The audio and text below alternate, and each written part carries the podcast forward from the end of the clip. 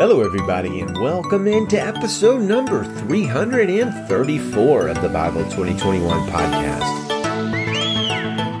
We are reading the second chapter of Revelation today, and our focus is on Did Jesus ever write letters to anybody? Do we have any surviving writings of Jesus? And how was Satan's throne in Pergamum?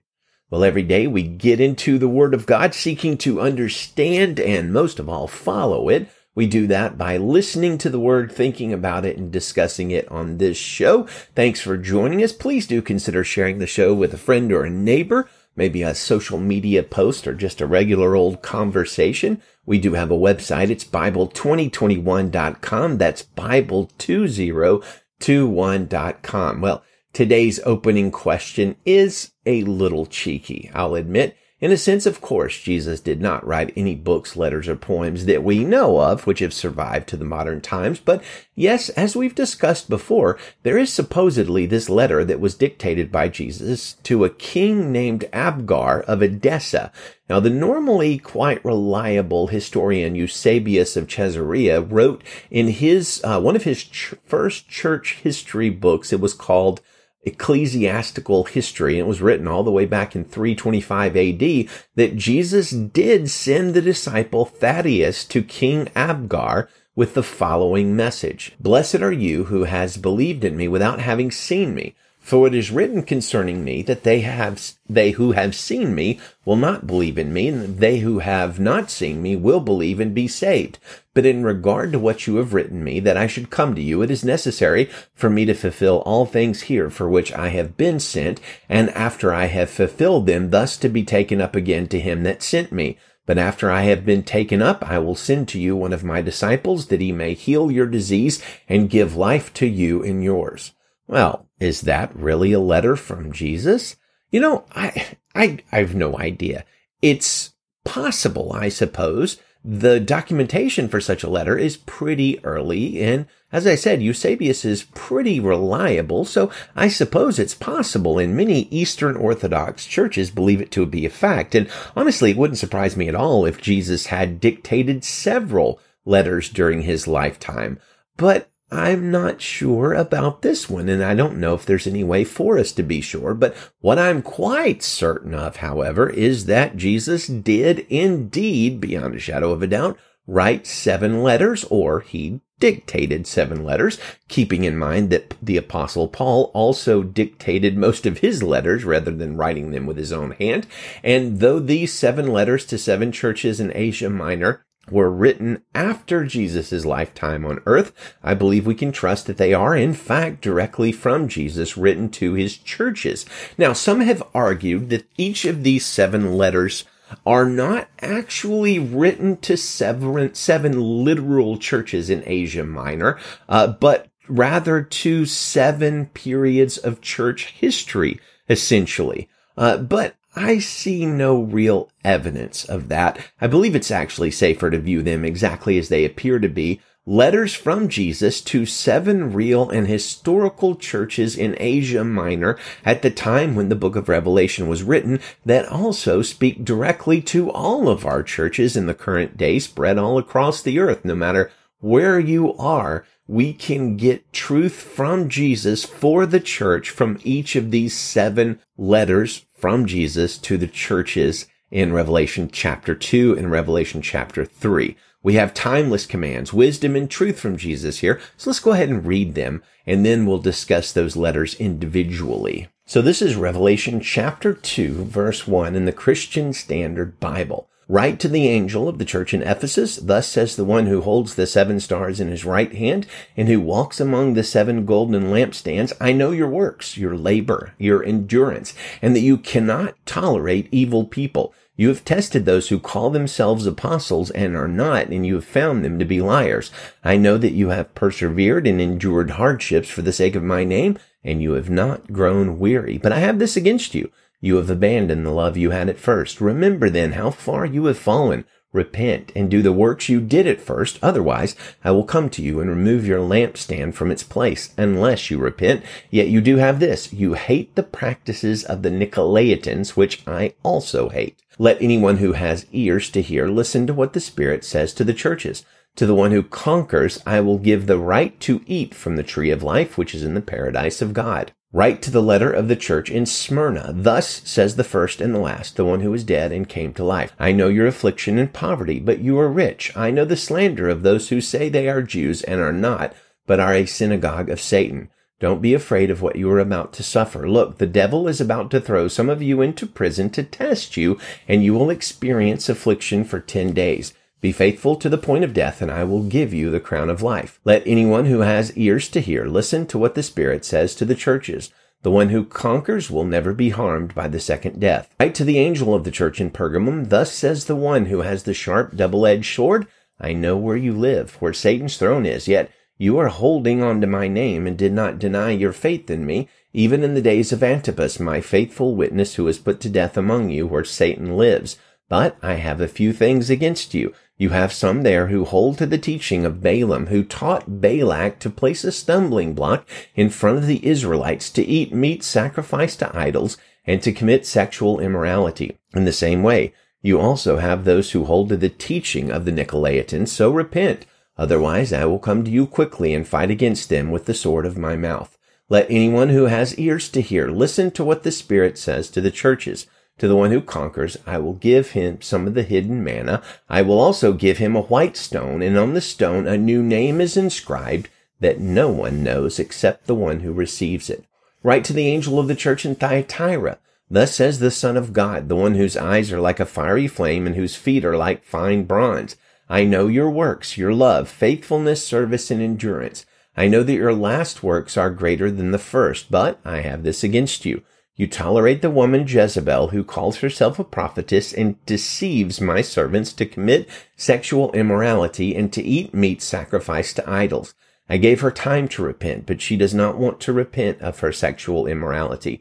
Look, I will throw her into a sick bed and those who commit adultery with her into great affliction unless they repent of her works. I will strike her children dead then all the churches will know that I am the one who examines minds and hearts, and I will give to each of you according to your works. I say to the rest of you in Thyatira who do not hold to this teaching, who haven't known the so-called secrets of Satan, as they say, I am not putting any other burden on you. Only hold on to what you have until I come. The one who conquers and who keeps my works to the end, I will give him authority over the nations, and he will rule them with an iron scepter. He will shatter them like pottery. Just as I have received this from my Father, I will also give him the morning star. Let anyone who has ears to hear listen to what the Spirit says to the churches. So four letters today in the second chapter of Revelation and three more letters in the third chapter of Revelation. Let's cover letter number one, Ephesus. So the church at Ephesus was strong in many ways. Apparently, from what Jesus writes, they were strong in good works and they persevered. They didn't quit in the face of opposition or difficulties. They were well known even by Jesus of not tolerating people that were evil and they exposed false teachers and false apostles. They apparently had good and solid doctrine and biblical beliefs, and yet Jesus has a very strong warning for them and a strong punishment if they do not heed his words. Verse 4, I have this against you. You have abandoned the love you had at first. Remember then how far you have fallen. Repent and do the works you did at first. Otherwise, I will come to you and remove your lampstand from its place unless you repent. So what is the love they had at first? What is the first love the Ephesians had abandoned? Well, I believe passages like Jeremiah chapter 2, 1 and 2 gives us the answer. The word of the Lord came to me, go and announce directly to the Jerusalem that this is what the Lord says. I remember the loyalty of your youth, your love as a bride, how you followed me in the wilderness in a land not sown. So the Ephesian church was strong in doctrine. It was strong in the word. It had strong character. They endured in an admirable way. They were well known for doing all these good works, but the problem was that their love for God and his son was waning. Like Israel, they had abandoned their first love, the love of their youth. What a sobering and terrifying warning for us. We can be a doctrinally sound church, like biblical beliefs, known for our good deeds. And yet, if our love for God is not first and foremost, remembering that Jesus said the first and greatest commandment is this, love the Lord your God with all your heart, mind, soul, and strength. If we abandon that first and foremost great commandment of Jesus, then we are in danger of ceasing to exist as a church because Jesus himself puts our light out. By the way, I note that today Ephesus is now a ruin, an ancient and abandoned city, and it has been for centuries. Second letter to the church in Smyrna. This was a church with little in the way of material resources. They were literally poor, struggling financially in pretty much every way. Not only that, but the church was persecuted by a strong group of non-Christian Jews. And even beyond that, Jesus says more suffering is coming. It's around the corner. And some of the church members will be imprisoned by the direct action of Satan itself, himself. So in the service, this is a church that is in deep, deep trouble. And yet it's one of the only two out of seven churches that Jesus writes to in which he gives them no rebuke. Instead, Jesus encourages this church and says to them, I know your affliction and your poverty, but you are rich. Be faithful to the point of death and I will give you the crown of life. So friends, let us never assume that the strength of a church should be reckoned in terms of how prosperous it is. Third letter, the church of Pergamum. What would be the best city to plant a church in? How about the one where Satan's throne is not? Except that's where the church in Pergamum found itself in the city where Jesus says the throne of Satan was. That sounds less than ideal. Actually, it sounds terrifying, but what in the world does that mean? What does it mean that Satan's throne was there? Well, here's Dr. Sam Storms with a great answer to that question who has actually been to Pergamum, he says upon entering the city, one couldn't help but notice the gigantic altar of Zeus erected on a huge platform some 800 feet above the city during the time of Revelation, looking down on its inhabitants like a great vulture hovering over its prey. Many have sought to identify Satan's seat or throne with this altar. Pergamum was also the center for the worship of Athena and Dionysius, However, the most distinctive and celebrated cult of all was dedicated to the worship of Asclepius, often referred to as Savior in Greek mythology. Asclepius was the son of Apollo and was thought to have been the very first physician.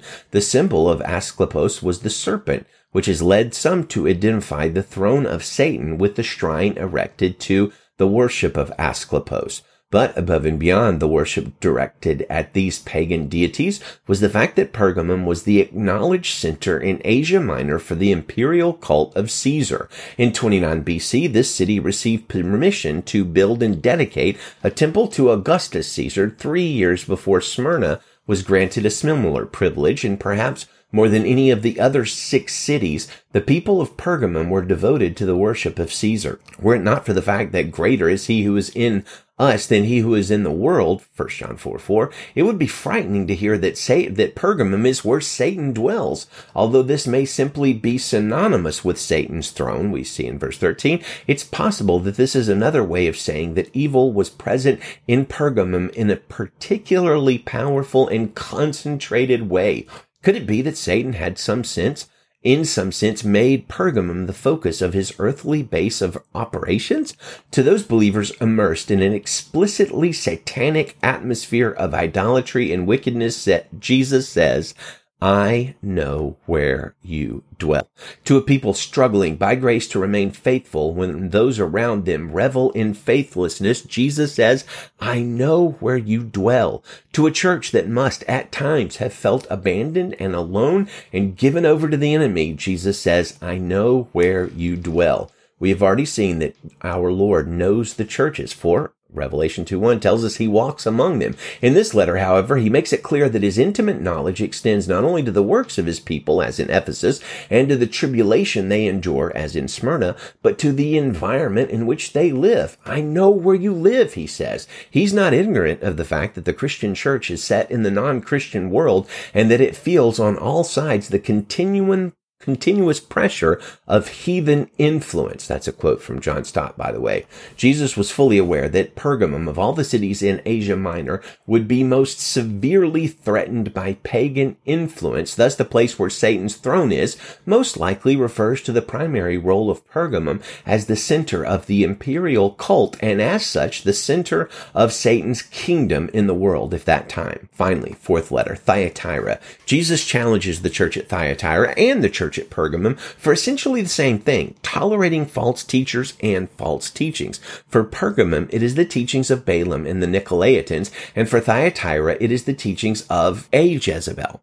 He gives a similar warning to all adherents of false teachings and teachers, in verse 16, repent. Otherwise, I will come to you quickly and fight against them with the sword of my mouth. We yet live in an age of an abundance of teachers who teach different doctrines than what was taught by Jesus and his apostles.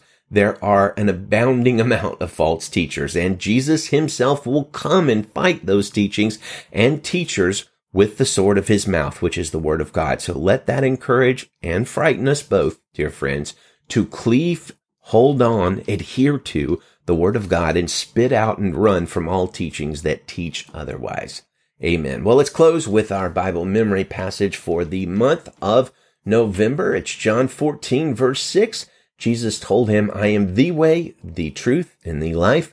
No one comes to the Father except through me. He is the only way. Good day to you, friends, and Godspeed.